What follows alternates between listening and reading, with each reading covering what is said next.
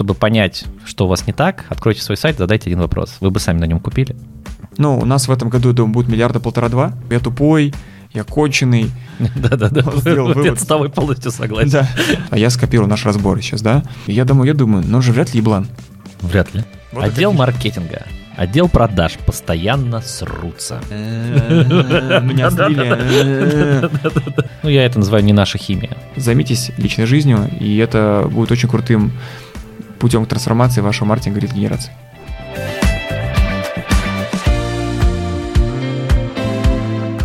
Миш, привет, спасибо, что пришел. Привет. Очень радостно, на самом деле, стартовать э, подкаст Петроченкова, который, надеюсь, будет занимать все топовые позиции в маркетинговом рынке с ТБ. Ты просто, скажем так, открытие для очень многих людей последнего года. Э, я очень рад, что мы с тобой знакомы уже 10 лет. Дорогие друзья, кто не в курсе, Антон Петроченков — это мой самый первый клиент, с которого начался вообще резалтинг. Ты знаешь эту историю уже? Конечно, да. знаю. Ну, вообще, как, как цепочка была потом, как резалтинг принял строить решение? Давай кратенько. Я работал в Лайме, ты мне помогал там советами через там Женю Новикова, вы там партнерами были, как он был моим наставником, помогал советом, как строить маркетинг отдел продаж в компании. Потом ты предложил построить за, по 80 тысяч рублей мне проект у тебя в Контент Монстре. 120, по-моему, был. За 80 тысяч рублей 80? ты не заплатил. Да, 80 тысяч я, я зажидел, да? Ты зажал мне просто жестко. Но я согласился.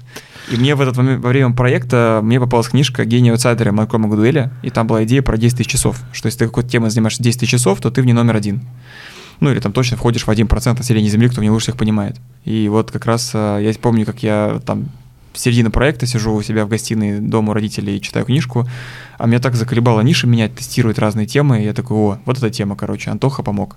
И по факту вот твой проект, помноженный на эту идею 10 тысяч часов, родили Гребенюка сегодняшнего, и как раз, я думаю, где-то в этом году примерно 10 тысяч часов я в области продаж в целом нахожусь. 10 лет. Очень круто. Ну, на самом деле видно. План сработал, намерение сильно поставил. Очень сильное. Ну, мне очень нравится, что ассоциация с брендом Миша Гребенюк это равно продаже, это равно занимание доли очень большой рынка. Наверное, ни, ни, никакую фамилию сейчас нельзя поставить рядом со словом отдел продаж, кроме как твое. Это очень круто. А, я даже сейчас не могу сказать, какие, что есть какие-то конкуренты, кто-то вылетает, но на самом деле они по факту конкурентами не являются, потому что не являются конкурентами в сознании потребителя. Угу. И поэтому я хочу вообще на необычную тему с тобой поговорить. Газуй. Давай. Да. Маркетинг глазами владельца. Вот. И поэтому э, я вообще хочу здесь много что обсудить, но я начну с простого вообще вещей. Э, ко мне же много всяких владельцев обращается, примерно с одними проблемами. Помнишь, мы с тобой как-то в кальянной придумали этот термин «недолидос»? Да. И перелидос. И перелидос. Не долидос, когда ты болеешь, тебе не хватает лидов, а перелидос, когда ты, у тебя слишком лидов много, у тебя ломается производство. Ну вот, если память не изменяет. Угу. А, слушай, вот вообще для тебя что такое маркетинг? Как именно с точки зрения владельца? А, у меня были, наверное, вот э, такие, знаешь, переходные периоды в жизни, когда я по-разному к нему относился в своей голове. Для начала, ну, то есть все началось там с этой стрелочка, кружочек, квадратик, это БМовская тема, когда там трафик, отдел продаж и продукт. И вот твой бизнес, как бы любой бизнес, это стрелочка, кружочек, квадратик. Стрелочка — это маркетинг, клиенты, лиды, заявки, кружочек — это конверсия, это договора, контракты, квадратик — это производство. И для меня поначалу маркетинг был это вот сделать лиды. То есть просто вот для меня был маркетинг равно лиды. Все, надо лиды, без лидов нет продаж, нет денег, ты бомж, бизнес не сросся. Не сросся. Потом, когда я начал погружаться в эту тему, я понял, что маркетинг — это куча таблиц, куча каких-то отчетов, Яндекс Метрик, тепловых карт, Google Analytics. Я пытался как-то в этом всем успевать разобраться, но это просто unreal. Если ты только этим занимаешься, то ты как-то можешь успевать, потому что настолько все быстро меняется, динамично в мире. А, и, наверное, я в этом парадигме жил, ну, то есть такой, типа, тупые инструменты, ну, как условно тупые, там, связки, инструменты, фишки, которые позволяют тебе генерить лидов по минимальной цене. Вот я об этом долго думал. И я думаю, что сильная такая для меня, для меня лично, ну, это мое отношение к маркетингу, произошла трансформация, когда третий этап, который сейчас у меня продолжается, я не знаю, что будет дальше, может он, я в нем останусь до конца жизни, может быть, он переродится в четвертый этап, потом, потом пятый. Это такая аббревиатура для меня. Маркетинг для меня стали не цифры, а маркетинг для меня стали чувства. Вот сейчас для меня маркетинг — это чувство, и это те эмоции, которые я, как владелец бизнеса, умею вызывать у команды и у пользователей, и у клиентов.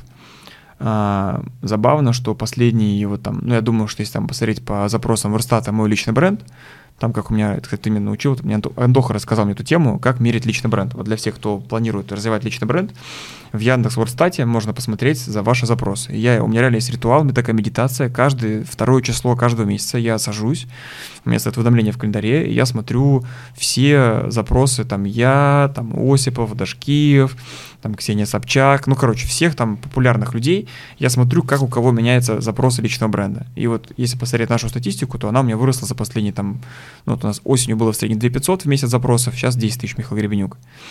И вот э, когда вот пришел на вот эту по фазу личный бренд ставку делать, я раньше все конверсии в компании знал. Еще я все сайты конверсии, вебинары, лендинги, запуски, прогревы, воронки, открываемые с письмами, сейчас ничего не знаю.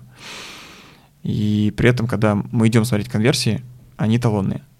И вот это случилось, когда я начал больше. Ну, я думаю, это как нельзя. Давай эту фишку запалим раз сразу, Давай. да. Там помнишь, когда я тебе рассказывал про личный бренд, была такая штука, что э, если компания работает в одном и том же рынке, да. Вот. Ой, это вообще пушка. Э, Слушайте все внимательно, это просто вынос башки, это сейчас Антон расскажет. Э, то, э, соответственно, выручки компании, прибыль компании прям пропорционально объему запросов в WordStat.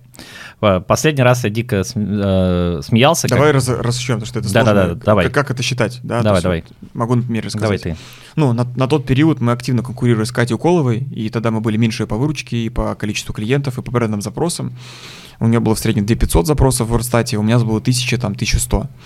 И э, я знал ее выручку, у нее было там 200 с чем-то миллионов, у нас было 100 за год. И Антоха мне эту штуку рассказал. Я, короче, взял, сложил все брендовые запросы свои за год э, в сумме Михаил Гребенюк и Гребенюк Резалтинг в раскладке английской русской и запросы Кати Уколовой. Ну, плюс-минус там, да. У нее было сложнее, у нее компания называется Ойли, и Ойли для WordStat тяжело, потому что Ойли — это текст многих песен, и там запросы какие-то многотысячные. Поэтому Резалтинг в этом плане более удачное название для отслеживания личного бренда. Вот, э, ну и бренда компании. Ну, короче, я взял чисто по фамилиям Михаил Гребенюк, Екатерина Уколова, а, и посмотрел, сколько за год э, у меня запрос, сколько у нее, и разделил мою выручку на количество запросов. Получилось, как бы, условно говоря, доход на один запрос. На один поиск фамилии. Да, на один поиск моей фамилии или брендовый запрос, сколько денег мы зарабатываем за год выручки. И я эту цифру умножил на цифру Кати. И получилась ее выручка с попаданием плюс-минус 5-7%.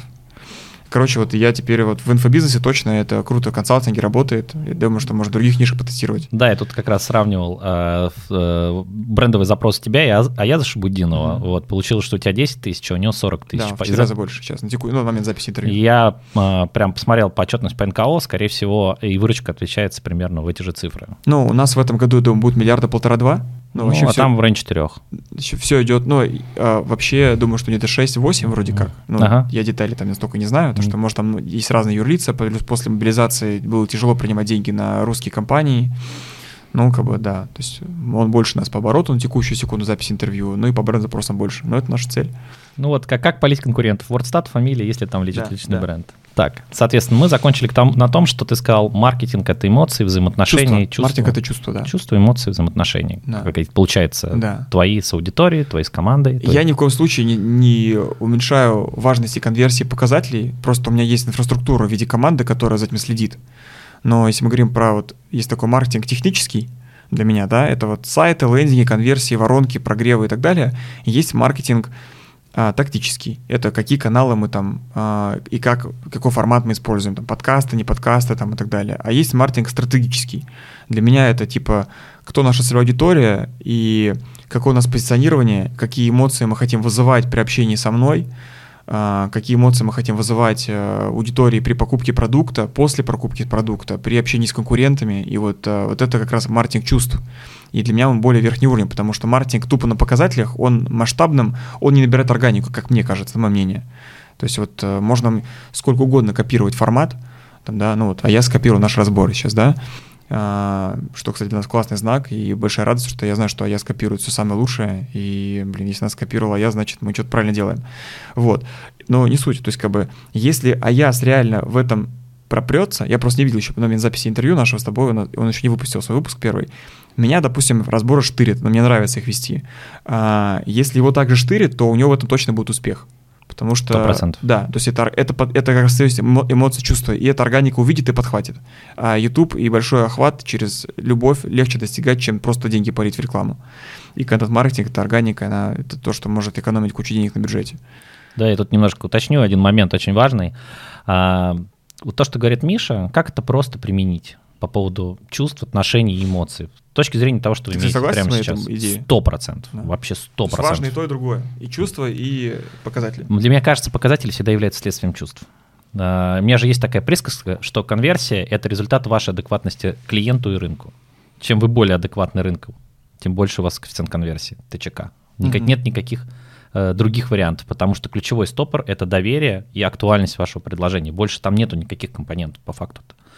Вот, и там есть такой простой лайфхак. Э, Я всегда его говорю владельцам, эм, чтобы понять, что у вас не так, откройте свой сайт, задайте один вопрос. Вы бы сами на нем купили? Вот вы на него смотрите, вы на нем бы купили? В 99% случаев ответ нет. А с этого все начинается. Но смотри, у тебя огромный путь.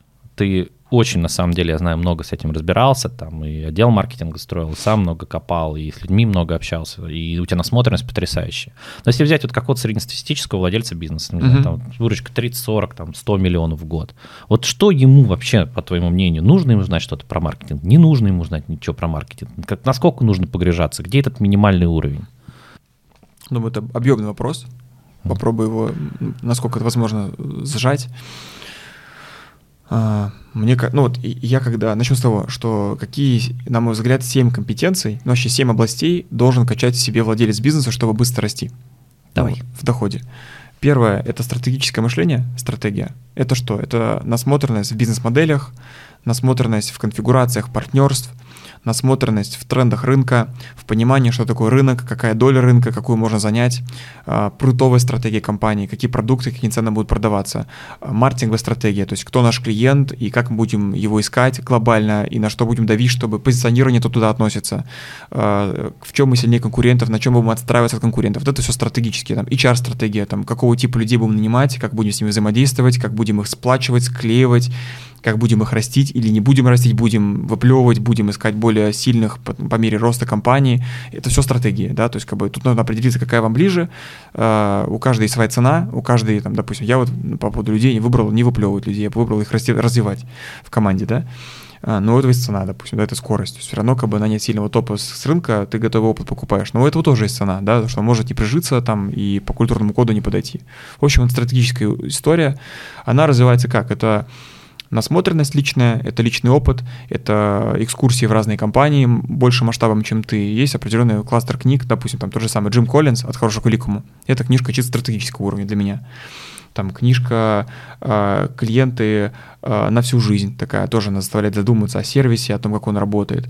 Э, книжка, например, «Гениальные скрипты продаж» моя, да, там про скрипты, она не туда подходит, она техническая, про, про скрипты. А, там «Идеальный лендинг-пейдж» твоя книжка, она тоже техническая, она не, Конечно, не про да. стратегию. А, там, не знаю, Ну, кстати, книжка «Маркетинг для маркетологов» — это про стратегию. Она вся Вот, про это написана. Вот, да. Ну, вот такая мысль. Поэтому литература, курсы тоже есть стратегические, есть не стратегические. Это первая компетенция. Вторая – это маркетинг. Это способность привлекать себе клиентов. Надо в этом все время развиваться. Поэтому к вопросу, вот вот вам возвращаясь, надо ли владельцу 30-40 миллионов развиваться в маркетинге? Да. А надо ли владельцу в 50 миллионов развиваться? Да. А в 500? Да. А в миллиард? Да. Надо ли мне развиваться в маркетинге? Еще как надо. Если я хочу дальше расти, мне нужно понимать маркетинг нового уровня. Там просто на каждом уровне сложность меняется. Ну, как бы меняются подходы немножко где-то там в плане того, на что я должен смотреть.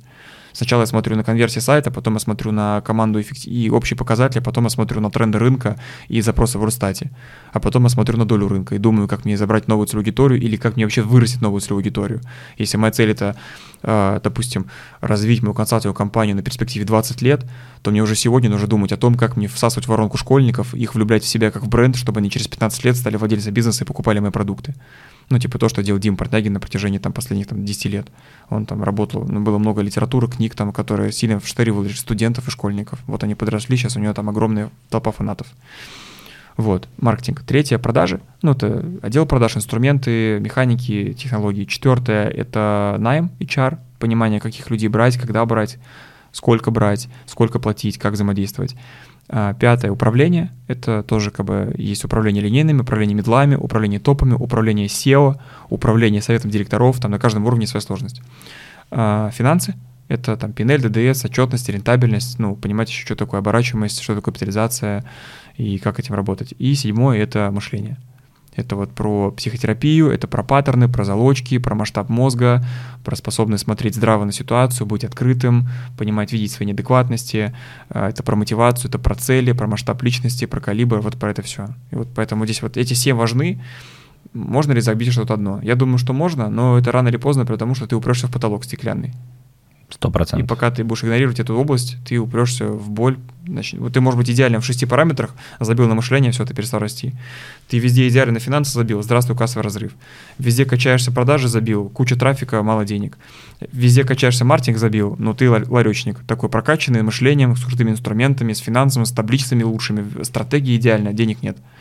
Ну да, или, или одни и те же клиенты, так да. они болтаются Поэтому, по Да, то есть как бы здесь просто надо качаться, и, но просто понимать, что это как спираль. Я вижу как спираль, то есть типа на 30 миллионах это вот такое понимание маркетинга, на 100 миллионах вот такое, на миллиарде вот такое, там, да, на там, 20 миллиардах там уж больше виток. Вот так, наверное. А чего ж тогда от него бегают, как, знаешь, от кота, которому валерьянку в глаз закапывают? Ведь mm-hmm. по факту как происходит? Вот что я вижу? Mm-hmm. Как развивается любой отдел маркетинга в компании? Ну, сначала сарафан, да, приходят, все покупают да. сразу, 85% конверсии в продаже, владелец такой, все охрененно, сейчас все пойдет. Как бы один, одна проблема, не масштабируется он. И там то приходят лиды, то не да. приходят, масштабироваться нельзя. Потом всегда происходит, вот э, в моем опыте, одно из двух вещей, либо две одновременно. А, либо, соответственно, владелец такой говорит, ну, я сейчас сам все разберусь, посмотрю ютубчик, настрою директ, сделаю лендинг, короче говоря, и, соответственно, что-то делает, иногда успешно, иногда неуспешно, да. по-разному. Вот. Но в любом случае он упирается в то, что не хватает времени. Либо появляется друг подруги телки брата, криворукий фрилансер, или какое-то агентство, которое должно эту дырку заткнуть в моменте. И на этом происходит дальше стоп. Вот как ты думаешь, по какой причине, это причем характерно 40 миллионов выручки, 100 миллионов выручки, 300 миллионов выручки. Это одна характерная проблема, что владелец категорически не хочет погружаться в маркетинг. Как ты думаешь, почему это происходит? А, я, я допущу, я думаю, что тут может быть много причин. А, я попробую назвать те, которые я чаще всего вижу, и те, через которые я проходил сам тоже в своей практике. А, первое, ну, что мы обычно не любим? То, в чем мы не понимаем. Так. Ну, то есть, как бы, очень тяжело себя люди чувствуют, если ты приходишь в область, которую ты не понимаешь. Э, почему? Потому что люди начинают себя чувствовать плохо. Ну, типа, я тупой, я конченый, это все тяжело. И, то есть людям, чтобы первый шаг к раз, развитию — это признать свою неадекватность. И эго не позволяет людям признать, что они неадекватны, из-за этого испыт, испытывают огромную боль и страдания при погружении первичном в термины, в понимание логики и так далее, и в итоге из этого чувства «я не хочу быть конченным» люди принимают решение «я лучше это пускай дядя сделает за меня», да, поэтому это вот, ну, низкая квалифицированность, а, поэтому бегают. И поэтому не нравится. Нам, нам не нравится обычно что? В чем мы вообще ничего не понимаем? Или в том, в чем мы уже там 30 собак съели? То есть мы ну, ну, скорее, здесь тревога, где не понимаем, лежит, а, а здесь скука. А здесь скука, да. Да, да. А посерединке нравится. А, это первое. Второе, они могут этим не заниматься, потому что был ожог в прошлом. Может быть, был ожог в жизни, типа неудачный опыт, кто-то кинул, не получилось, кривой подрядчик, я пытался, не получилось, и типа это не работает. То есть такой сделал просто, вот как Миша Дашкиев, там один из учителей говорит, самое страшное, что может сделать предприниматель, это вывод. Да-да-да, я с тобой полностью согласен. Да, это не работает. А, но может быть и другая история. То есть э, собственник может понимать, что маркетинг точно придет к новому росту подсознательно, и он понимает, он готов эту боль испытывать, и он умеет ее испытывать во многих областях, потому что он растет, он молодец. Но может быть, ну, как бы такая проблема, я называю выгодно не расти когда вот, реально, вот если там нас люди смотрят, если вот человек себя может, в том, что сейчас запишу себя, узнает, это очень прикольный вопрос, который себе задать. А, там, если вы там а, много пашете, много вкалываете, много действий, много учитесь, много трудитесь, много стараетесь, но какая-то чертовщина, нету вот этого прорыва, то есть в объем усилий несопоставим с выхлопом, который получается, то вот эта чертовщина, на самом деле, это защитная реакция мозга от нового уровня. И на самом деле получается, что я чаще часто такое встречаю людей там на своих разборах по это, ну, люди говорят, Петр Гребнюк опять пошел в психотерапию, там, да, опять про паттерн разговаривать. Ну, по факту бывает, я, я верю в то, что многие предприниматели, почти все предприниматели, реально могут разобраться легко в инструментах, это несложно. Если, я тоже верю. Да, если посмотреть, вот представить себе, да, путь. Здесь я понял, ой, вот здесь я понял, что мне нужно меняться, вот здесь я поменялся, у меня результат крутой. То вот из этого временного пути примерно вот, не знаю, 80% человек тратит на то, чтобы пройти вот этот саботаж мышления, раскопать паттерны, 20% понять технологии и внедрить. И вот это сопротивление это самое важное для роста. Если мы научимся быстрее его ну, преодолевать, то мы быстрее будем меняться. И вот это же вот сопротивление, почему люди могут не идти в маркетинг. Но он в подсознании понимает, что если он, допустим, сейчас э, э, э, навалится на маркетинг, то придется, ну, он сделает много лидов, их невозможно игнорировать, ты захочешь их обрабатывать, это приведет к росту продаж, например. Рост продаж приведет к тому, что производство потенциально ляжет, потому что уже были звоночки рекламаций, а производство ляжет, на, на, вернется моя репутация, я буду конченным, а не красавчиком перед клиентами, мне перестанут все хлопать, будут меня с факелом искать и с вилами. И еще народ уволится нахрен. И народ уволится, например, да, или э, налоговый придет. И возникает то, что мы большими стали заметными, да, меня бизнес отожмут. Или э, я пойму, что я начну расти, э, придется все строить, а партнеру не надо. Партнеру текущий уровень устраивает. И получается, что как бы нахрен я буду всем этим заниматься и на себе тащить, а прибыль пополам делить. И мозг выбирает вообще не растить маркетинг и компанию. Ведь маркетинг это про рост компании. Да. С него начинается, это первый импульс Первая масштаба. Точка, да, да, рост, это да. с него начинается масштаб. Ну, маркетинг и продажи, там, в зависимости от того, что... Продажи даже следствие. Угу. Если ты качнул маркетинг, продажи ты... Я считаю, что самое лучшее, что может случиться с предпринимателем, это перелидос. Реально. Да. Хотя это убийственная болезнь, потому что она убивает деньги перелидос убивает конверсию, убивает деньги, прибыль, там может касса, раз, там куча проблем. Но, на мой взгляд, когда предприниматель сидит, ему говорят, ты не недозарабатываешь 20 лямов чистыми. Он такой, я не дозарабатываю 20 лямов. Это какие-то 20 лямов где-то в облаках, непонятно для него. Но когда он словил перелидос, он увидел лиды на 20 лямов чистыми, ты не можешь игнорировать факт ты не можешь игнорировать, что ты просрал в CRM 20 чистых. Да, вот я их вижу, вот да, она. То есть это есть какой-то поезд с деньгами, а тут все мимо тебя несется, и ты не можешь его остановить. А тебе нужно сказать, стоп, игра, мы будем разгружать вагоны. Это отдел продаж и производства. И в итоге получается, что, ну, как бы перелидос, он, это такое столкновение, я называю это столкновение с КАМАЗом, да, то есть КАМАЗ в тебя приехал просто вот в лепешку тебя разнес, в лобовую. Ты не можешь игнорировать факт того, что ты тупой просто... Ты теряешь бабки прямо ты теряешь сейчас, прямо сейчас теряешь миллионы, да. И это, это очень много, это создает огромный импульс к действию. Но люди могут игнорировать этот совет перелидоза, понимая, что он им нужен, потому что есть какие-то вот выгодно его не ловить. Партнер, надо делиться прибыль, а я все буду на себе тащить. А, меня найдут, меня раскроют, мне придется выходить на новый уровень, клиенты будут недовольны, ну и так далее. Это как раз психотерапия. Есть еще крутейшая штука, ты ее не назвал. Я, знаешь, пос... это, кстати, это касается не только владельцев бизнеса. Очень много это бывает у маркетологов, которые не растут. На самом деле там оказываются одни и те же паттерны. Знаешь, какую самую крутую штуку я отвел, а, а, а, откопал? Где-то в 30-40% случаев человек не хочет расти и развиваться, потому что он, когда поймет, что это просто, и посмотрит назад, у него будет такая мысль, какой же я был идиот. Разочарование. Это тоже э, эго. Это, ну, это эго и надменность. Да, вот, вот эта вот штука, что это, это, это же было так просто. Да.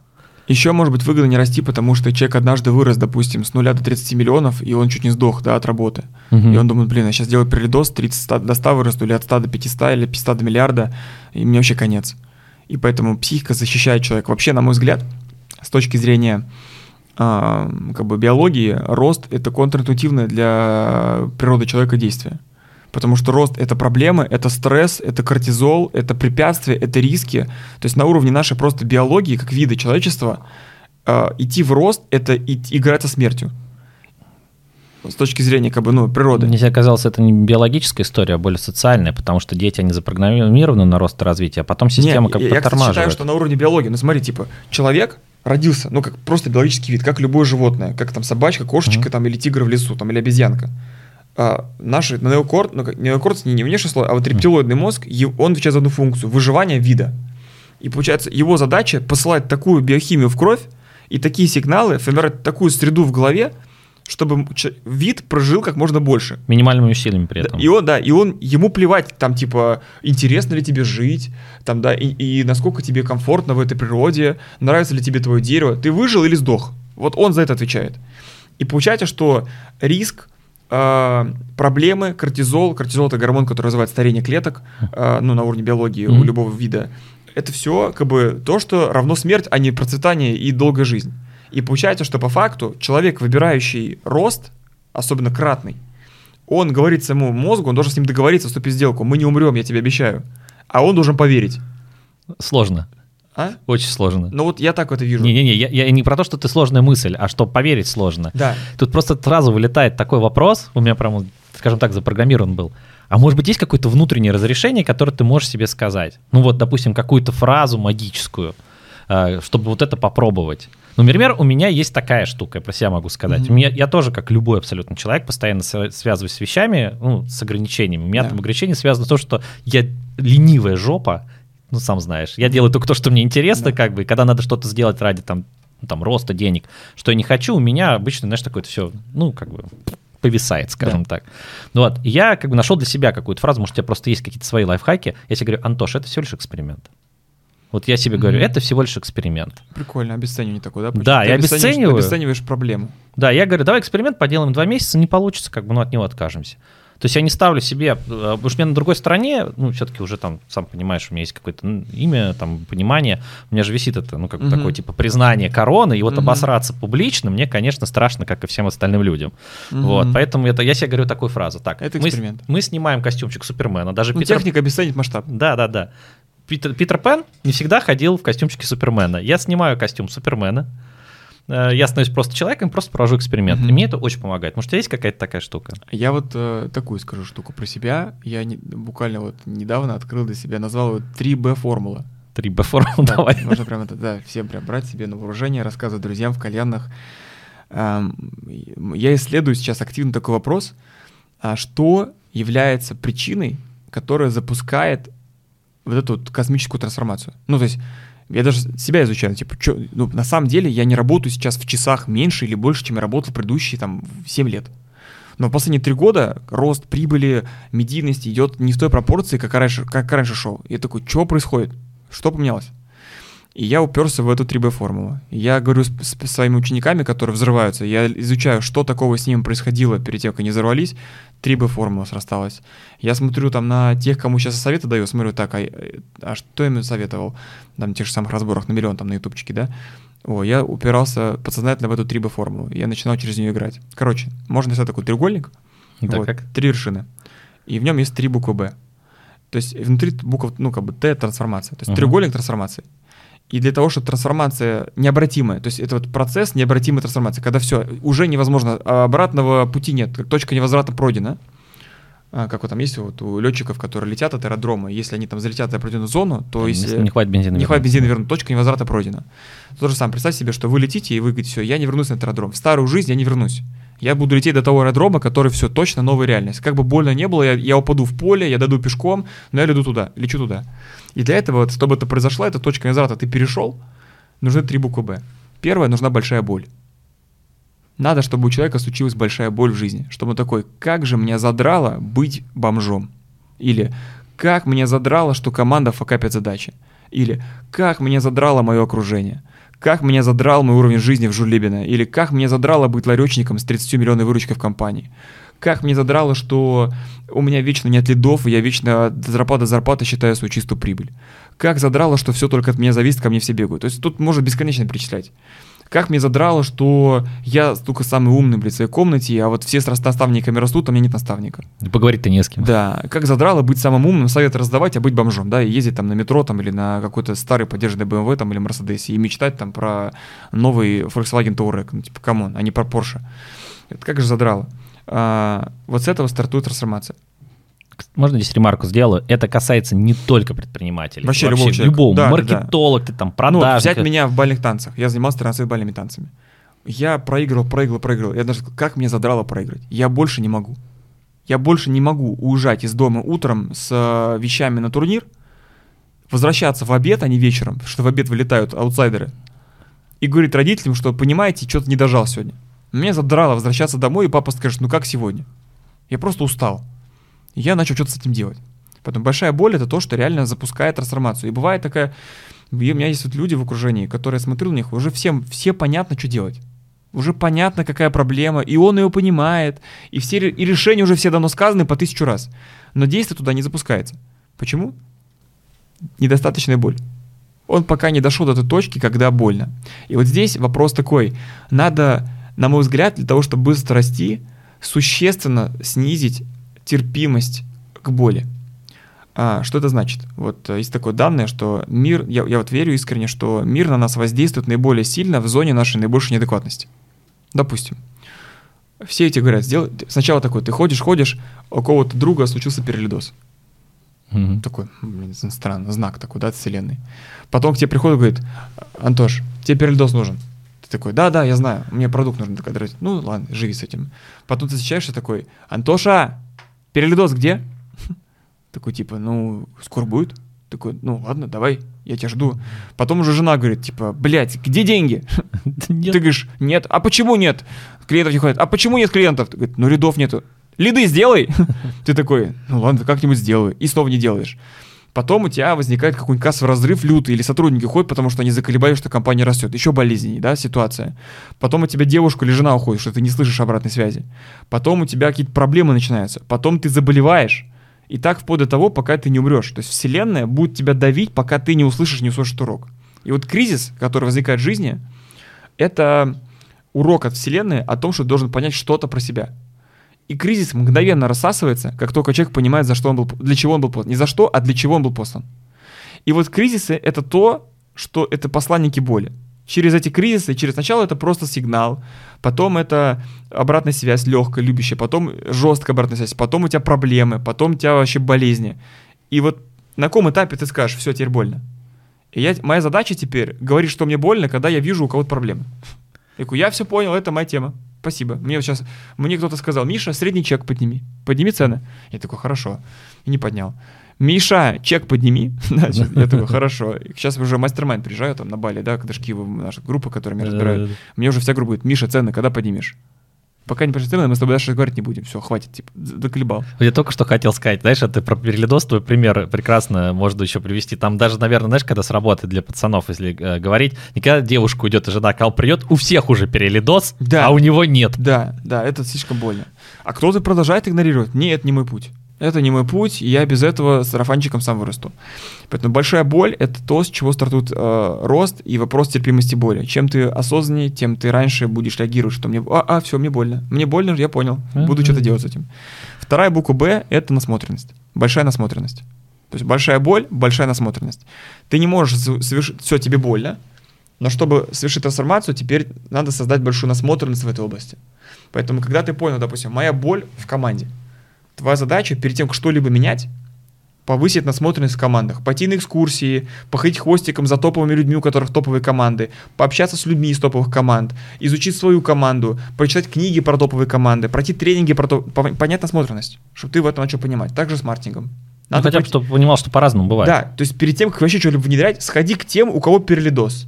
Спроси у них, как они учились этому. Прочитай те же книги. Сходи к тем же наставникам. Сходи к тем же коучам. э, пообщайся с теми же сотрудниками. Поработай с теми же подрядчиками. Пообщайся с ними для начала. По- Подними насмотренность. У меня есть клиенты, Виталий с Людой. Они, у них больницы свои. В... Ты, кстати, по с ними сейчас работаешь. Может быть. Клиника э, здоровья. А, ну, конечно, да. Твои тоже. Я просто знал про Люду, да-да-да. вот. Ну, вот они муж и жена. Зект клиник, короче. Да-да-да, вот они вот э, В Королеве. В Королеве, да. Пять клиник них. И они сами живут э, в Испании, на Майорке. И они как-то хотели там открыть ресторан, и мы с ними в Москве приехали, мы пошли с ними кушать, я не мог выбрать э, в ресторане, что я хочу заказать. И э, они говорят, да, закажи все меню. Я такой, типа, блин, угар, типа, откуда это вообще идея дурная взялась? Они говорят, а ты знаешь, типа, да, у нас был случай, мы, говорит, вот однажды э, решили открыть ресторан, и мы взяли консалтинг у основателя Ginza Project, Ага. и мы с ним поехали в Кушавель кататься, подружились, и он заказал все меню при нас. Он говорит, мне, пожалуйста, первого, первого закуски до последнего десерта, все несите. Там сдвинули столы и принесли кучу еды. Мгм. И он все понадпробовал, понадкусывал, наелся и ушел. Кучу еды оставил. И мы такие, бугага-бугага, вот ты тоже так сделай. Мы так однажды делали в Южной Корее с Людой, и было круто. Я такой, ну, бугага, там, заказал что-то пельмени себе заказал там с лососем. И, и уехал домой. И я домой, я думаю, ну, же вряд ли еблан. Вряд ли. Ну, если ты построил такой бизнес, но он же не с дури так делает, просто у него не, нехер денег девать, он все меню заказывает. Это же тоже странно, ждать все меню. Так, я думаю, зачем он это сделал? Капец, какая у него насмотренность. Представляешь, сколько он видел блюд, вкусов и подач в мире. Просто. И понятно, почему крутой ресторатор. Я понял, что насмотренность — это ключ к тому, чтобы стать топом в чем-либо. И вот сейчас, а, допустим, я понял, что у меня, у меня какая случилась большая боль. Я понял, что у меня в компании мои, мои топы, многие, не сильнее меня в, по ключевым позициям, вопросам. Они сильные, но не сказать, что они все тотально там в 10 раз сильнее меня. Я вообще там лунтик, э, бельчонок бегаю, там просто хлопаю в ладоши, говорю, ребята, классную компанию строите, вообще очень нравится.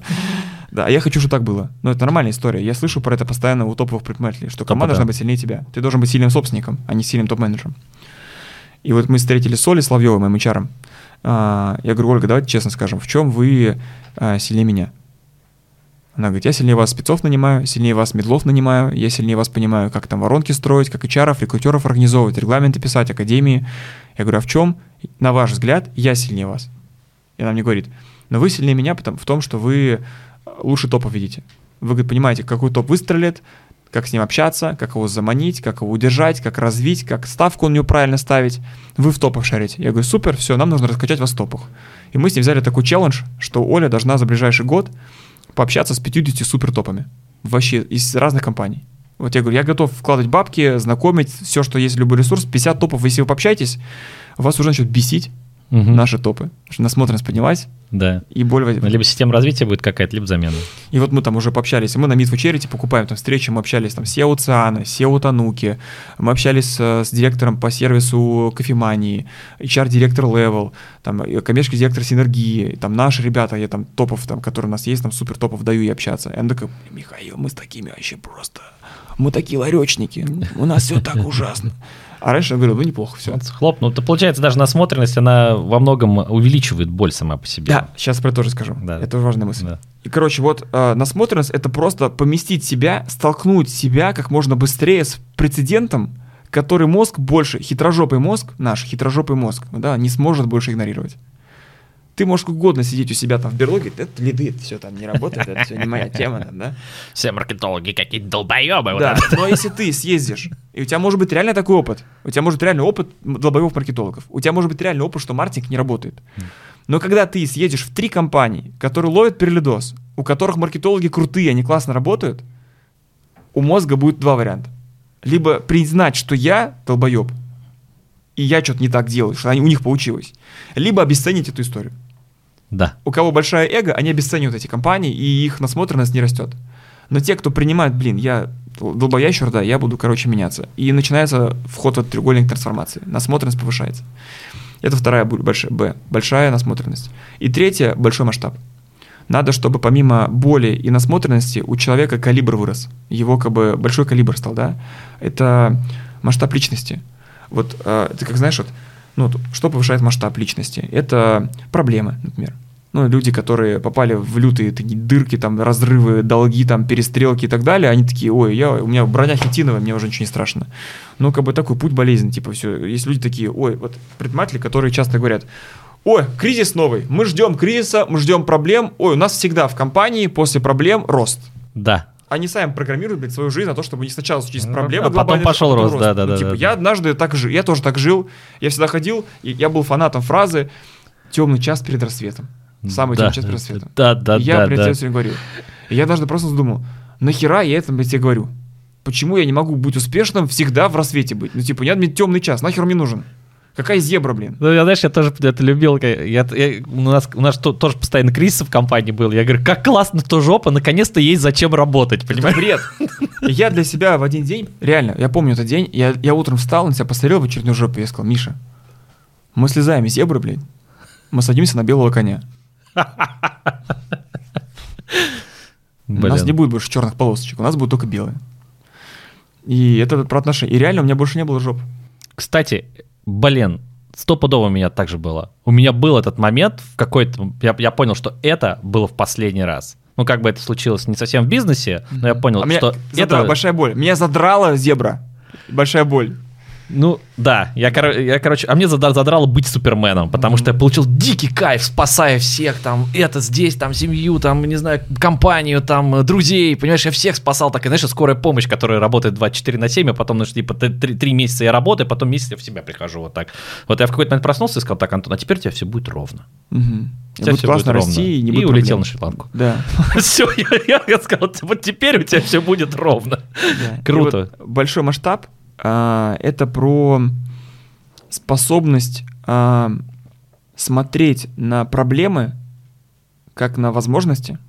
Это способность а, ставить цели не ларечника, а цели большими крупными мазками. Это способность не задрачивать команду микроменеджментом. А, большой масштаб — это про спокойствие, умиротворение во время каких-либо неурядиц, ну, такое как бы ровное состояние. Большой масштаб — это готовность к риску и размер риска. Большой масштаб — это большая любовь. Это способность любить количество людей. Маленький масштаб — ты любишь троих, там, да, семью. Большой масштаб — ты любишь команду. Больше масштаб — любишь там, всю команду и клиентов. Больше масштаб — любишь весь мир. И вот способность любить большой объем людей — это тоже про масштаб. И вот в чем здесь идея? А, мир так устроен, что пустота, вакуум, он всегда хочет чем-то быть заполненным. То есть ты не можешь создать пустоту. Вот это будет там стакан, он заполнен водой и воздухом. Если создашь вакуум, он лопнет, потому что его захочет внешняя среда его как бы внутрь себя э, заполнить. И когда человек живет э, головой, и у него масштаб совпадает с его реальностью, все окей. Но когда твой масштаб раскрывается, у тебя в голове возникает огромный вакуум, который мозг не может не заполнить. И он вынужден заполнять его новым уровнем. И поэтому, как бы вот э, этот 3B, большая боль, большая насмотренность, большой масштаб запускает мне точку невозврата, ты прилетаешь на другой аэродром. Блин, я сейчас к тебе просто... Почему я сейчас телефон полез? А, дополню про масштаб. У меня была такая мысль, а, здесь мы с тобой точно схожи. А, я жутко боюсь смерти. Я знаю, что ты тоже. Да. Мы про это много говорили. А я когда искал какой-то мозговой выход, мы с моей женой говорили с Алисой, и она говорит, ну ты понимаешь, мы будем жить в наших детях, я говорю, мне этого недостаточно. Потом а я ей говорю, и в наших идеях. И после этого я понял, что для меня драйвером является оставление следа, следа, когда меня нет, а это уже есть. Угу. Сейчас тебе кое-что покажу. Я не знаю, ты должен помнить 2013 год Санкт. и Сережа Дегтярева. Я сегодня приезжаю к друзьям, и я вижу этот садик, вот этот, где мы сделали самую большую федеральную сеть, мы потом выведем, который уже давно работает без меня, без Сережи Дегтярева. Мы их продавали, когда там 80 садов было. И прошло 10 лет. Я уже два года не живу в стране. Я прилетаю, я встречаю друзей, я вижу этот санскул, у меня просто мурашки по телу. Я понимаю, что это дети, которые учатся в классном, не было никаких аналогов, в классном детском саду, получают удовольствие, и я такой думаю, Антош, молодец. Вот это про масштаб. Да. Ну вот, и вот если еще посмотреть на треугольник, то что я понял, заметил, что в этом треугольнике неважно, через какую вершину ты в него попадаешь. Вообще не важно. Можно да. зайти через любую вершину. Например, большая боль — провоцирует э, вот это несогласие, это трение с реальностью, оно провоцирует действие пойти насмотренность поднимать. Повышение насмотренности резко раскрывает твой масштаб. Ты видишь огромную компанию, крутую команду, думаешь, блин, я тоже так хочу. У тебя пустота возникает, ты сам начинаешь заполнять ее крутыми людьми. А если ты встречаешься с большим масштабным человеком, то у тебя резко возрастает масштаб твоей личности, ты возвращаешься в свой ларек, у тебя возникает огромное количество боли, провоцирующее повышать насмотренность. Повышение насмотренности огромное запускает процесс того, что ты начинаешь эту насмотренность э, накладывать на текущий бизнес, и у тебя не получается, не идет. Рождается большая боль, которая запускает желание быть Какая масштабным. красота. Поэтому тут просто важно, чтобы ты в этот треугольник зашел. Ну ты же понимаешь, я сейчас не могу не спросить по поводу насмотренности. Миша, а расскажи, как устроена твоя маркетинговая воронка, особенно в рамках CRM-системы. Потому что для меня это просто красота неописуемая. Ты про ну, теги, нап- например, про тегирование, да. Давай, вот просто чтобы люди понимали, как это бывает вообще. Подним насмотренность. Ну, наш маркетинг претерпевал определенные трудности. Uh, мы всегда работали по сарафану, как ты сказал поначалу, и сейчас стали много сарафана. Порядка вот, я не знаю, как в этом году будет. В прошлом году мы оценивали по CRM, у нас 50% выручки сарафана радио было. Это от действующих клиентов. Прикинь, как вы маркетинг не отбалансировали еще? Ну, то есть ты же помнишь, да, правило паритета? 30% партнерка, 30% сарафан, 30% маркетинг. Это какой у вас еще охрененный потенциал, да, я думаю. Наверное, да. Ну вот. И, ну точно, да, стопудово, да. Блин, мы охеренные. Да, я тебя тоже обожаю. Огромный масштаб. У нас крутая компания. Вот, если какой был вопрос? Все, я упил свою любовь. Тебя перекрещу, ты молодец. А, как устроил Марти Воронка. Да. Был сарафан. А, и тогда я узнал про лид-магниты. Тогда еще таргетинг в инсте работал. А, и я сделал лид-магнит, а, скачать полезный чек-лист, как нанять продажника. Мы запустили таргетинг, и я охерел, что конверсия лид-магнита была страницы 50%. И у меня было просто перелидозище. Я такой, вау! И знаешь, когда ты 6 лет ждешь звонка на телефоне от лида по сарафану, просто программа «Жди лида», короче. Знаете, вот это сидишь в чихане, ждешь лида, чтобы он тебе позвонил, и ты впиваешься в него просто клыками, чтобы он никуда не делся, забиваешь с ним встречу, чтобы закрыть его на консалтинг и заработать еще себе на один месяц денег жизни. Тут прорывать плотину да. просто. чё, 4000 рядов, 2000 рядов. Это было так круто. И я такой, ребята. И знаешь, это как голодный мальчик, которого пустили на кухню с И едой. ты им всем звонил, небось, да?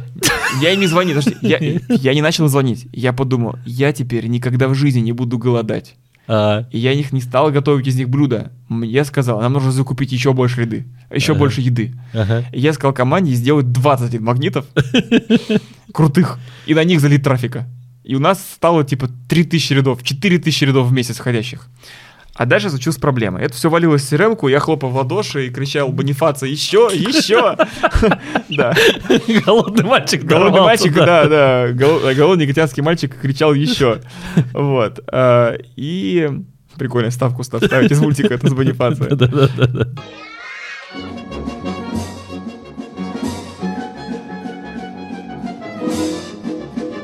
И тут случилось страшное. Продажники начали звонить. И фигня была в том, у нас была и до сих пор рама CRM, что один клиент мог скачать одинак- одновременно 5-6 лид-магнитов. И создавалось 5-6 разных карточек сделок, которые сводили с ума просто человека. И он уже ничего не хотел покупать, что ему звонили люди по одному тому же скрипту в течение дня 6 раз, что он 6 файлов скачал в одном инстаграме, а таргетинг был очень узкий.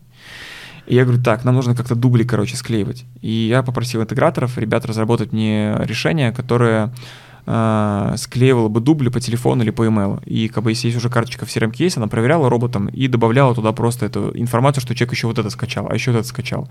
И мы хотели это как-то отображение видеть, и вам, а мы сделали это тегирование. То есть у нас теги, как такие метки, что человек скачал, мы видим на карточке тег такой, значит LM, значит магнит LM ROP, значит про найм ропа, LM менедж, моп, найм мопа, LM, а, там, не знаю, хотелки, значит, магнит про хотелки. И мы видим, как бы, а, что он скачивал. Также потом вебинары они скачивают, значит, и добавлялись теги вебинар, вебинар, там, лид-магниты. Потом я добавил полезные файлы в книжку. Люди книжку читают, полезный файл э, из книжки переходит на сайт, из книжки, скачет полезный файл, мы знаем, у нас флажок, тег такой, хоп, человек главу прочитал такую-то, главу третью, главу пятую, главу седьмую. Мы видим, что он читает книжку, круто. И это все в CRM отображалось. Но в итоге мы начали замечать, вот все, мы это внедрили, и уже стало легче, уже что-то начало работать. А потом, спустя полгода, я решил сесть вечером, сидел в офисе такой, что-то было скучно, такой грустил. Да, я думаю, посмотри, мне такая идея посетила, говорит, а интересно, а есть ли корреляция комбинации тегов, как в, как в покере, с количеством продаж? И я выписал, вы- ну, в CRM э, отсортировал все купившие клиента за последние полгода, их там было штук 60, наверное, 50. И решил посмотреть, э, какие теги у них. И я увидел, что у некоторых клиентов есть корреляция по тегам. То есть, если клиент набирает определенную корреляцию тегов, то он покупал. Комбинация в покере. Да, да, да, типа там два- двойка, тройка, там э, стрит, флэш, там флэш рояль, там э, и так далее. Каре. Я увидел эти вот комбинации покерные в CRM. -ке. Я говорю, так, звоню CRM-щикам прямо в это же вечер, говорю, ребят, а можно сделать нам не одну воронку, не од- не один этап новые лиды, а можно сделать три этапа? Они говорят, какие, нахрена, типа, что происходит? Я говорю, я понял кое-что. Я говорю, я вижу, что вот клиент, когда набирает такие-то теги, он, вероятнее, покупает, я также отказников всех посмотрел, чем те, кто вот такие. Поэтому разумно и логично, чтобы продажники в первую очередь звонили тем, кто уже набрал флеш-рояль, а не тем, кто только там первую там туза на руку поймал. И они говорят, да, попробуем сделать. И у нас до сих пор это работает, у нас до сих пор в CRM-системе не новая заявка, один столбец, у нас три столбца. Новая заявка, теплые лиды и горячие лиды. И у нас робот, когда клиент набирает определенную комбинацию, автоматически клиента переносят в теплый лид или в горячий. И приоритизация отдела продаж такая, что они должны сначала прозвонить все горячие лиды, потом все теплые лиды, а потом уже все холодные, если они не остались. Но до холодных не доходят руки, а будет даже до теплых не доходят. Да, поэтому мы в первую очередь звоним горячим. И таким образом мы из объема, то есть мы сейчас генерим в месяц порядка 8 тысяч лидов, но горячие клиенты, ну, я верю в это до сих пор, ну, я надеюсь на это, по крайней мере, я давно уже не сижу в CRM-системе, я в нее заходил год назад, наверное, последний раз. А, Это они прозваниваются в первую очередь. Но знаешь, что продажники все время орут горячих лидов мало, давайте больше горячих. Но они всегда орут. Ну да, И нормально. вот ты понимаешь, куда мы выруливаем. Да. Вот отдел маркетинга, отдел продаж постоянно срутся. Да. Постоянная у них борьба. Вот Да. э, причины и что с этим делать? Как ты лично решаешь? М, У нас не срутся, честно, не срутся. Но был до этого при мне это даже год да, ну были, может, было. да, файтинги были, сейчас не срутся. Э, Мне кажется, это решает система мотивации.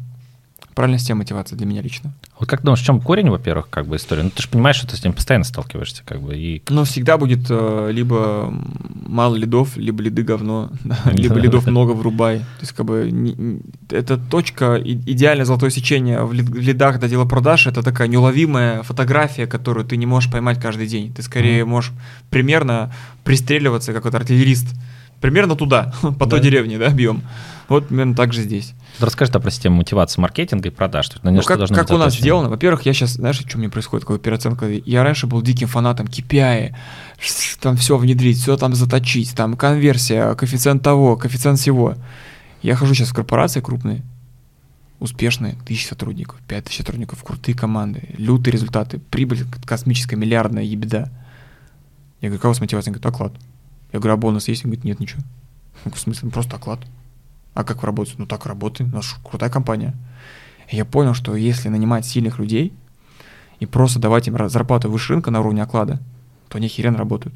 Да, еще у тебя охрененный бренднейм при да. этом. Там один плюс один должно быть. Да, то есть это значит, что продажники, на мой взгляд, должны быть, то есть коммерсанты должны быть на проценте со сделки, это важно. Но типа бэк-офис, рекрутеры, HR, тренеры, маркетологи, возможно, многие, спокойно могут быть на окладе.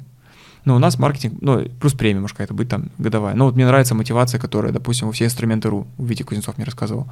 У них у всех оклады, а, особенно там топ, там SEO-1, SEO-2, SEO-3 там и так далее, как я понял. И у них есть э, процент от прироста маржи по году. То есть вот а, рост ебеды за год, а вот чем больше это прирост, от него процент прям выделяется фонд премий. Ой, это очень крутая система мотивации. Да, чуть-чуть команде нужно каждый проясним год... ее немножечко для ну, слушателей, зрителей. По-простому, да, то есть типа если компания за год сделала чистой прибыли 100 миллионов, ну или валовой прибыли, у них валовая маржа, 100 миллионов, допустим, а в следующем году она сделает 120 миллионов валовой прибыли, то из 20 миллионов дельты изменения, допустим, 15% или 10% выделяется на фонд бонусом топом. В таком случае топом всегда интересно пампить компанию с точки зрения роста валовой прибыли. Это просто очень частая, очень крутая схема работы с несколькими трафик-менеджерами, когда им мотивация ставится на прирост дельты от предыдущего месяца. Угу. И там очень хорошая денежная мотивация. То есть ты бы сделал там тысячу лидов, да, в следующем месяце сделал знаю, 1300, что... то ты денег получаешь за 300 вот Да, сверху. у Вити Кузнецова, типа, я говорю, какие премии? Говорит, у нас может быть человек получить там типа SEO минус 3 может получить зарплату размером годовую зарплату просто в конце года премию. Или кто-то квартиру купить можете, просто две квартиры купить могут. То есть такие премии. Это такой рост, ну, там такой пампинг, вот у них сейчас выручка 100 миллиардов.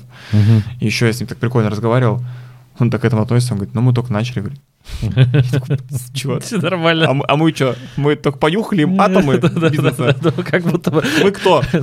Мы молекулы на, на, этом, на этом столе. Я точно кварк в отношении к вам. Кварк. Такой. Не чем электрон, да? Ну да, да, это частицы, из которых да, электрон состоит. Я волна. Новая волна. Да, фотон. Ну вот, ну, возможно, кто-то вот, поймет, что он дофотонная частица. Это прикольная история.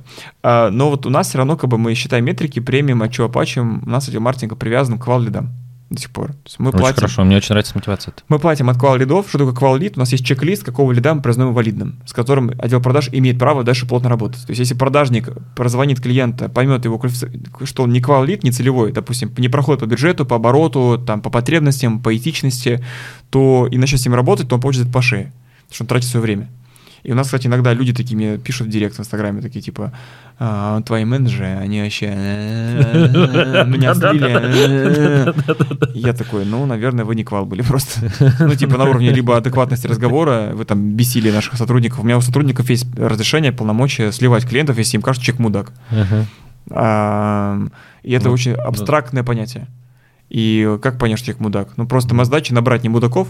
Uh-huh. И если они не мудаки, на мой взгляд, значит, скорее всего, у нас взгляд на мудаков сходится. Uh-huh. И поэтому у них есть право, наверное, как нормальных мы отсеиваем. Но чаще мы попадаем. Ну, я это называю не наша химия. Да, у нас с вами по химии не сошлись. По химии не сошлись, да. ну, на самом деле, это меньше там 5% таких клиентов. Там, то есть, длинная доля классные предприниматели, офигительные, любим с ними работать, очень обожаем. Вот, и получается, что зашли в воронку лиды, тысячи рядов, а, но нам лиды не нужны, нужны квал-лиды. Uh-huh. И а, получается, что если в этих тысячах лидов будет там 10 квалов, то отдел маркетинга плохо поработал. Но если в этих тысячах лидов будет 300 квалов, но лиды будут не прозвонены, то мы не выяснили, сколько квалов. И возникает такое как бы искусственное, правильное внутреннее давление в системе, когда у нашего отдела маркетинга требует от отдела продаж, от ропов звонить больше. Потому что иначе не могут понять, а сколько там квалов. Плюс им приходится собирать обратную связь, а сколько квалов. Если мало квалов, продажники орут, что мало квалов, потому что для них квалы — это сырье. И вот мы вот на протяжении уже, наверное, 6 лет работаем на мотивации отдела продаж и маркетинг, что от квал лидов, сейчас они, что они в одной лодке сидят. А и если они разосрутся, то эти звонить не будут, и те статистику не получат, либо те говна нальют. Я специально к этому подкасту приложу ссылочку на YouTube. У меня есть гайд по построению отдела маркетинга. Его можно будет скачать. И там есть очень четко прописано про мотивацию. Что такое квал-лиды, как правильно выстраивать воронку, как мотивировать отдел маркетинга. Вот. И там можно, соответственно, скачать, скачать бесплатно. Просто заполните данные, посмотрите, придет вам на почту. Там uh-huh. будут эти кусочки все расписаны. Uh-huh. Вот. Соответственно, у тебя получается как бы сбалансированная система сдержек и противовесов по ну, факту. Примерно, да. Такой заложенный небольшой конфликт между отделами, но при этом у топов мотивация от выручки компании, ну или для нас. У вас есть ежедневные планерки отдел маркетинга, отдел продаж? Не знаю, наверное, есть. Я уже настолько от этого немножко отошел. У меня просто был прям лайфхак. Мы их вместе сажаем Роб Рома. Да, так, я скажу. Я знаю, что точно они плотно взаимодействуют. Если у них ежедневные собрания или они по необходимости созваниваются раз в три дня, я не знаю. Они, я им дал свободу выбирать самим, как они организовывают рабочий процесс. Ну вот мне как бы очень сильно помогло, э, когда э, мы их посадили в 9.30, они всегда собираются на 15 минут и просто смотрят отчет на статистику за прошлый день. Сколько было лидов, сколько регистраций, да, сколько у, квалов. У нас есть такое понятие, как РНП. РНП у меня тоже есть, рука на пульсе. Да, да они вот РНП заполняют у меня топы. То есть на SEO минус один уровень у меня РНП проводит каждый день. Вот, у нас тоже РНП. Да, и там сейчас встречается дир по маркетингу и по продажам. Да, и они прям говорят, а мы столько взяли в работу, столько да. дозвонов, столько-то минут, да, там, да, типа, да, так, столько квалифицировали, есть. а столько, важно, не квалифицировали. Параметр не квалификации тоже там стоит. Прикольно, да. Еще, кстати, я считаю, что э, если мы хотим правильно мерить конверсию в отделе продаж, тоже такая ловушка, то правильная конверсия, и если мы хотим оценить, как работает отдел продаж, я как продажник, uh-huh. а, то правильная конверсия отдела продаж – это не из лидов в сделке, а из взятых в работу лидов в сделке.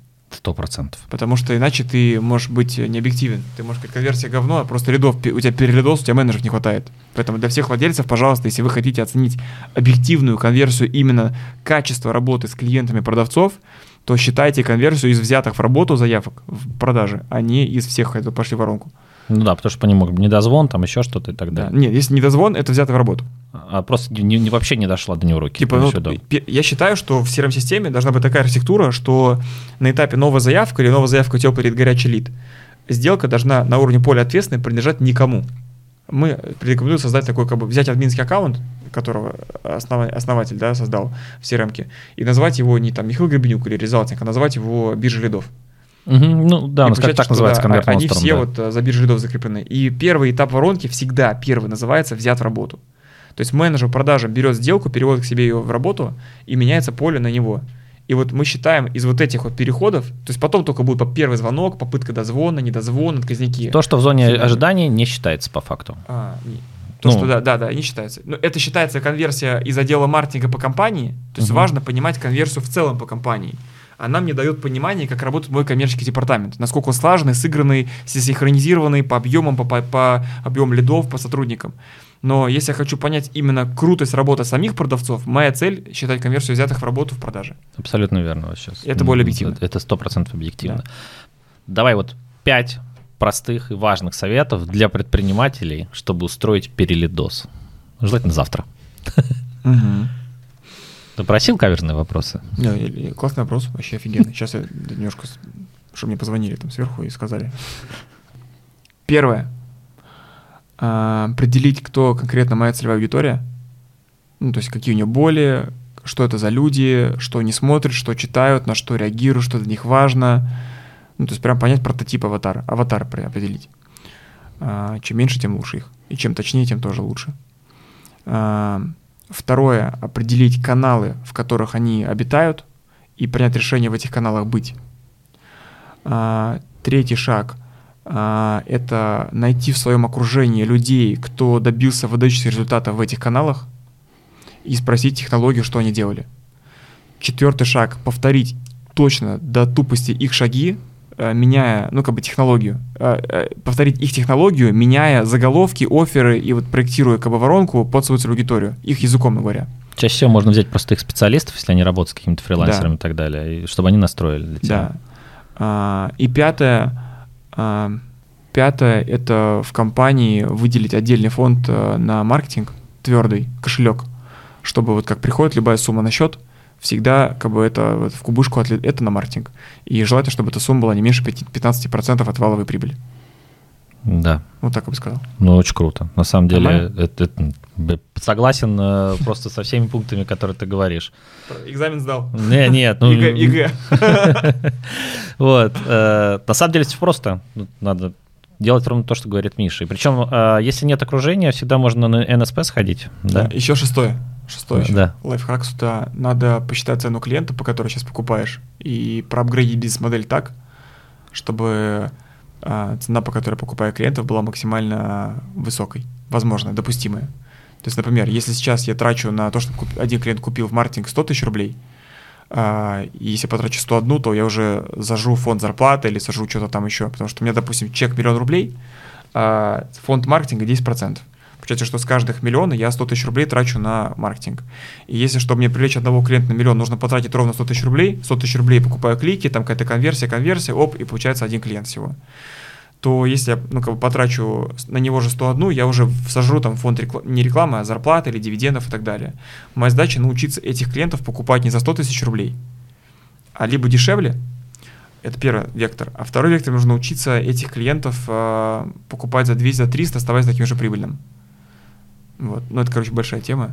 Ее на нас Здесь надо, да, здесь надо уже Да, цифры смотреть. Люди, Э, короче, с ума могут сойти, если сейчас. да, да, да, Можно да, да. вырезать это.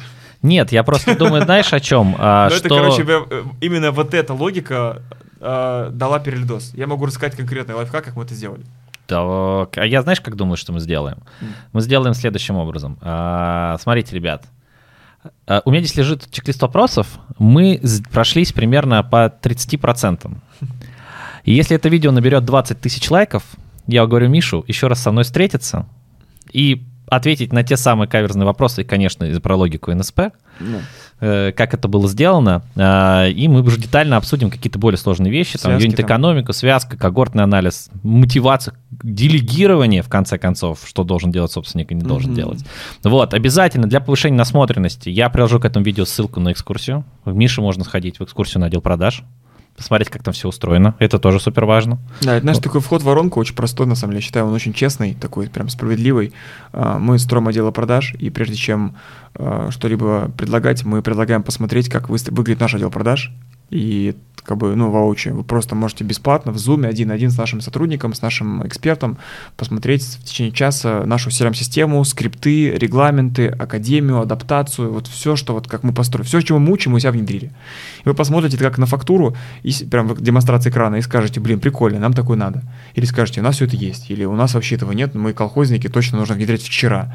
Мы теряем миллион рублей сегодня же из-за того, что у нас это внедрено.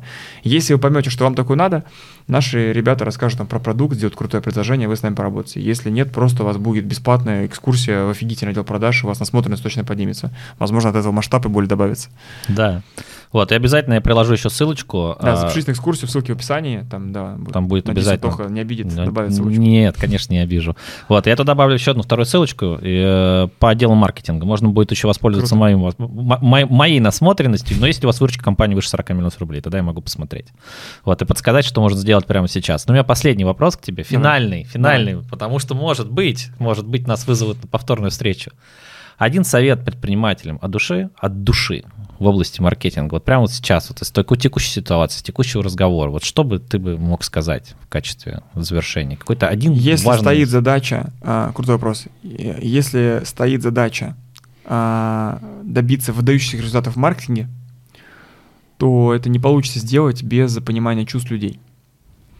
А, если вы не раскроете свою чувственность как человек, вы не научитесь строить отношения с людьми. А, а что является объективным а, проявлением того, что ты понимаешь чувства и умеешь их слышать, видеть у себя, у других людей, это твой навык строить отношения в принципе с людьми. И э, если ты не умеешь строить отношения самым главным для человеком, с твоей женщиной или мужчиной, то значит это бесплатный полигон. То есть ну, в отношениях тебе любые ошибки могут простить на уровне чувств. Ну, как бы, если ты не так сказал, не то сказал, ты можешь извиниться и дальше пойти. С клиентом так нельзя, он может тебя навсегда нахер послать. То вот э, переход в э, когорту личных отношений. Личные отношения не являются ключом к маркетингу. Они являются стопроцентно, на мой взгляд, гарантированным доказательством того, что вы херовый маркетолог или крутой. Я не знаю ни одного человека, который талантливый маркетолог, у которого жопа в личной жизни.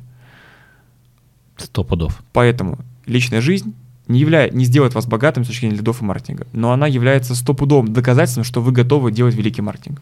Поэтому займитесь личной жизнью, и это будет очень крутым путем к трансформации вашего маркетинга и генерации.